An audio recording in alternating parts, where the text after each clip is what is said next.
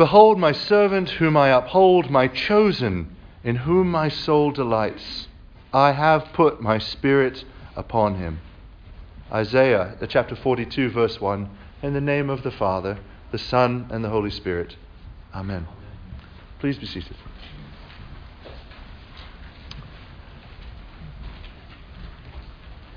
In her wisdom, uh, the church long ago, some point in the early centuries, it's not exactly clear when it emerged, but the church arranged the feasts of the church year in the order that we still celebrate them. We have Christmas, and then Epiphany, which was yesterday when we remember the day uh, when the wise men, the Magi, came from the east bringing their gifts to the Lord. That's why we sung that hymn that we just sung to begin with. And then right after that, we celebrate uh, the day that Jesus was baptized in the River Jordan by John. Which, um, at first blush, might seem a little bit odd, like this sort of sudden, like time warp. We go from Jesus just being born and the Magi coming and kind of instantly zoom forward 30 or so years uh, to the day when his public ministry begins with the baptism. And it's sort of good to ask, you know, well, why is this sequence like this? Uh, what is the connection? Um, the Bible doesn't say that the baptism happened in a January. It could have been any other time of the year that we celebrate uh, this great feast.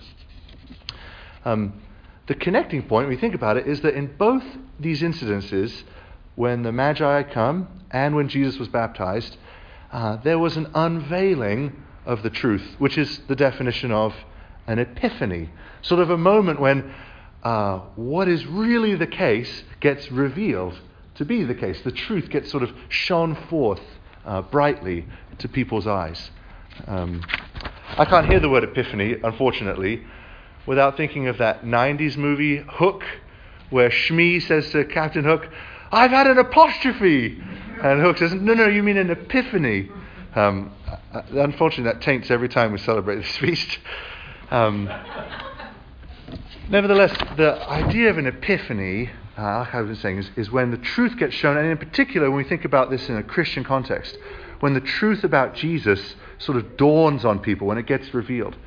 We see this with the Magi, like these arch counselors who followed a star, and we don't know exactly what it was, right? It could have been a supernova or a comet, or we, we don't even, just an angel burning bright. We don't know what it was.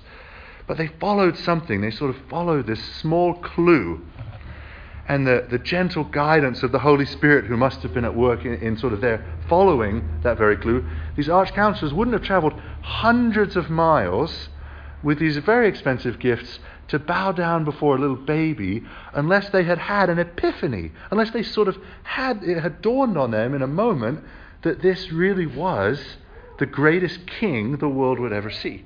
You wouldn't bow down to a baby unless you had had an epiphany. Um, and it's the same thing on the banks of the River Jordan. Fast forward from the first Christmas 30 or so years. Uh, it's the same kind of thing.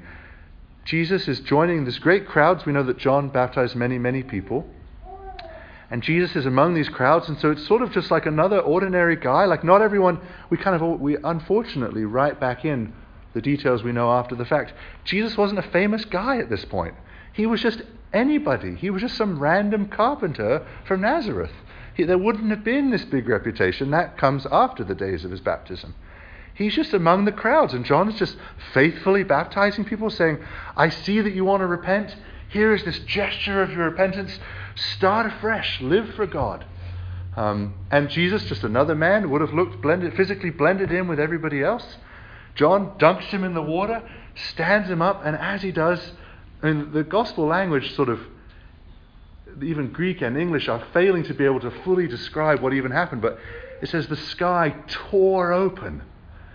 And, a, and a, uh, the Holy Spirit, somehow in the shape like a dove, descended on Jesus. And like as if that wasn't sort of wild enough, like sort of this, I mean, you can imagine the, the terror of seeing something like that, like the glory of Mount Sinai. Be like, what is happening? Then a voice comes from that hole in the sky saying, This is my son, the beloved one with whom I'm well pleased. And I mean, that, that's a pretty loud and clear epiphany. um, if you heard and saw that, you wouldn't be able to mistake what was before you, that this was no ordinary guy, right? This was not just another of John the Baptist's baptisms. Um, this was someone really special. So the reason these feasts, these remembrances, are kind of linked together in our church year is they're showing the, the different ways that, that God is revealing who Jesus really was and is. Right? So through sort of giving these hints and the clues to the Magi and, and revealing to them who this baby was. Um, through a very strange vision of a spirit like a dove and a voice from heaven, he reveals on the banks of the Jordan again who Jesus was to John the Baptist and, and to those who were looking on. Both of these things are epiphanies, they're revelations, they are uh, unveilings of the real truth about Jesus. I, I've been off my manuscript for too many minutes and I've completely lost where I am, so let me, let me find where I am. Yeah. Um, they have in common that they're revealing who Jesus is, um, but I think there's something wonderful in looking at the difference between these epiphanies as well. The, the Magi just had this very quiet clue. I mean, it's a weird star, maybe, you know, like that had shown itself, and um, it was very subtle and quiet, and, and it, it, was a long journey to sort of have the full manifestation. They were sort of following these little clues, and then after what must have been weeks or months of journeying, then there was kind of the, oh, yeah, okay, here it is. Um, so it's very quiet on the one hand, but then on the banks of the Jordan, it's the epiphany is of a, very different character and quality. Um, there was no sort of subtle clue. It was this thunderous, loud voice of God saying with ex- very explicitly exactly what has happened. Accomplishing, though, of course, the same thing that this is really God's chosen one. And I, I love this. I put, chose this Isaiah verse to preach off of because of that first verb, which is just the command, behold. The sort of response to an epiphany is look at it. Look at what God is unveiling. The Magi looked, the people on the banks of the Jordan looked. And the reason we celebrate Epiphany, sort of the, the historical epiphanies, and just this sort of idea of the, God's revelation of Himself spreading out into the world, we celebrate that right on the heels of Christmas, um, partly because of what happened in history, the Magi coming to the baby Jesus after Christmas, um, but partly because just the raw fact that Jesus had come into the world actually does nothing um, it's actually not enough by itself for it to just happen sort of over there unknown. Um, the marvelous mystery of the Son of God becoming man only produces an effect when it's beheld. Only when we actually sort of see what's happening, recognize it for what it is, that this is really the Son of God, and then respond appropriately, then the whole freight, the whole movement of the God's salvation in taking on flesh starts to produce something, right? If it's just over there in Bethlehem, what does that mean for you and me? But if we have an epiphany, if the Magi come and they sort of follow God's revelation and they come to worship, all of a sudden, the incarnation of God, the Son, uh, is producing something. It's actually beginning to change the world in the lives of the hearts of the Magi in the lives of those people who would have heard that voice and seen that dove on the banks of the Jordan. It's, the, it's having an epiphany, the making known of what Jesus, who Jesus is and what he's done, that allows us to then come before him and behold him and sort of ourselves begin to respond rightly and to receive the benefits of what has happened, the uniting to God in Jesus Christ. So, my um, simple question, a simple reflection this morning um, is uh, uh, Have you had an epiphany? And uh, it's not a rhetorical question. I, I, think it's good to kind of think back. Like, when in your life, uh, if, uh, hopefully there has been one or, or many, when has there been those moments where sort of that aha, like, oh my gosh, I see. I actually get a sense of like, yeah, Jesus really is not just someone special, but the most special the beloved one, the chosen of God, the Son of God. Um, and really, sort of almost like what exists as words and names and ideas that kind of float around our heads all the time. Have you had an epiphany moment, whether it's you know, reading the scriptures or just out of the blue, like it was on the banks of the Jordan, um, or here in church, or when you first sort of, you know, had a profound Christian mentor or someone sharing the gospel with you. It could have been any time. You may have had many of them. But it's good to think, like, when was my epiphany? When was it that God turned the light bulbs on? Uh, and then to, to thank God for that moment. That wasn't you being sort of a wonderful human who just found God. That was God in your own life, like He did on the banks of Jordan, uh, saying, Know me. I, I always love um, in the Dickens recollections of the Christmas Carol, the ghost of Christmas present. You know, come on in and know me better, man. Like that hospitable spirit. That is that. Actually, God has that spirit. He actually is, wants to be known and is making himself known. And I know many of you in your stories that has made himself known to you.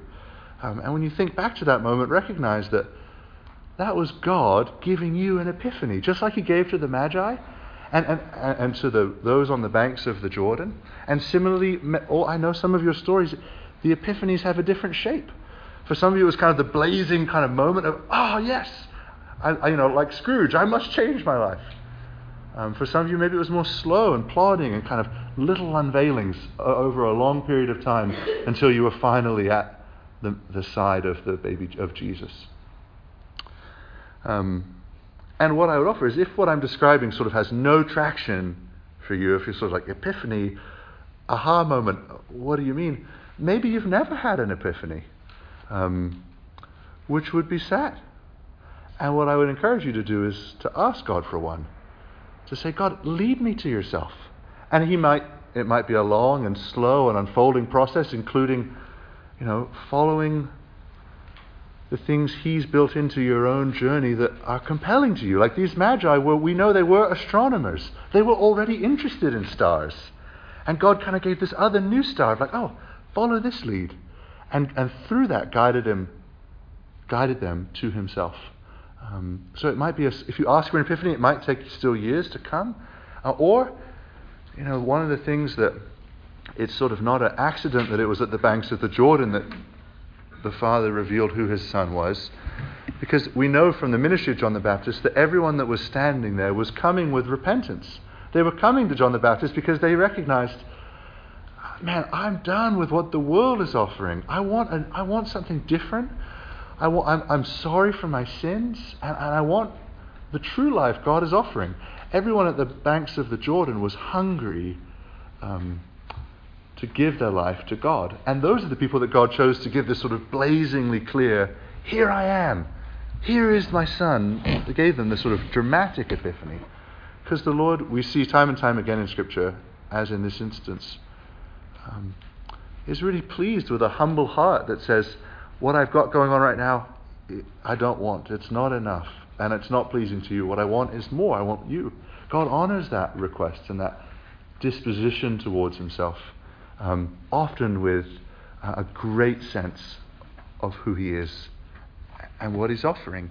The real weight and joy of forgiveness uh, and the knowledge of Himself and direction in life and all of the many pr- things that come with uh, getting to know God. Um, yeah, so I encourage you, you know, um, with every passing year, I become sort of more and more skeptical about uh, New Year's resolutions. Not only because I see my own failures with diet, um, but I think it sort of runs actually against the, the true Christian principle. Like a New Year's resolution is like, I'm going to pull myself up by my bootstraps. I'm going to make it a better year. Um, and what in the Christian life ever works that way? Like, by my own gumption, I shall succeed. Like, that's a verse you'll never find in the Bible. Um, if you want a really different 2018, um, you know, resolutions for diet are a fine thing. But if you want uh, a really different 2018, um, the kind of transformation that Scrooge has from miserliness to generosity or whatever, I encourage you to to ask for an epiphany, to add to your, when you think of God and are praying, say, Lord, show yourself to me. I, I only have kind of a vague sense that you have already shown yourself. I want you to show yourself more. I'd like to know you more. Um, it's not a prayer God always answers right away. Often you may have to pray that for a while. But um, we see time and time again in the scriptures that pursuit of Him, that thirst for Him, He does answer. Uh, he actually will show Himself, and it will be a life changing encounter, as it was for the Magi, uh, as it was for those on the banks of the Jordan. Um, so, yeah, I pray that as we kick off 2018 uh, with the celebration of Epiphany, that you would have more and more and, and deeper epiphanies of who Jesus is uh, in your own life as you're seeking to know Him and serve Him, here together in our common life as a church, in worship, by whatever means. Who knows what God will use? Uh, but I pray that He continues to continues to shine His light into your hearts and your minds and into my heart and mind, and that we'd all have sort of more of these moments of, oh wow, and like the Magi, I wouldn't be able to help even giving Him our best and worshiping Him more sincerely uh, and with the humility to, to bow before you know, the Christ child, to bow before the invisible Jesus who we know and love. Amen.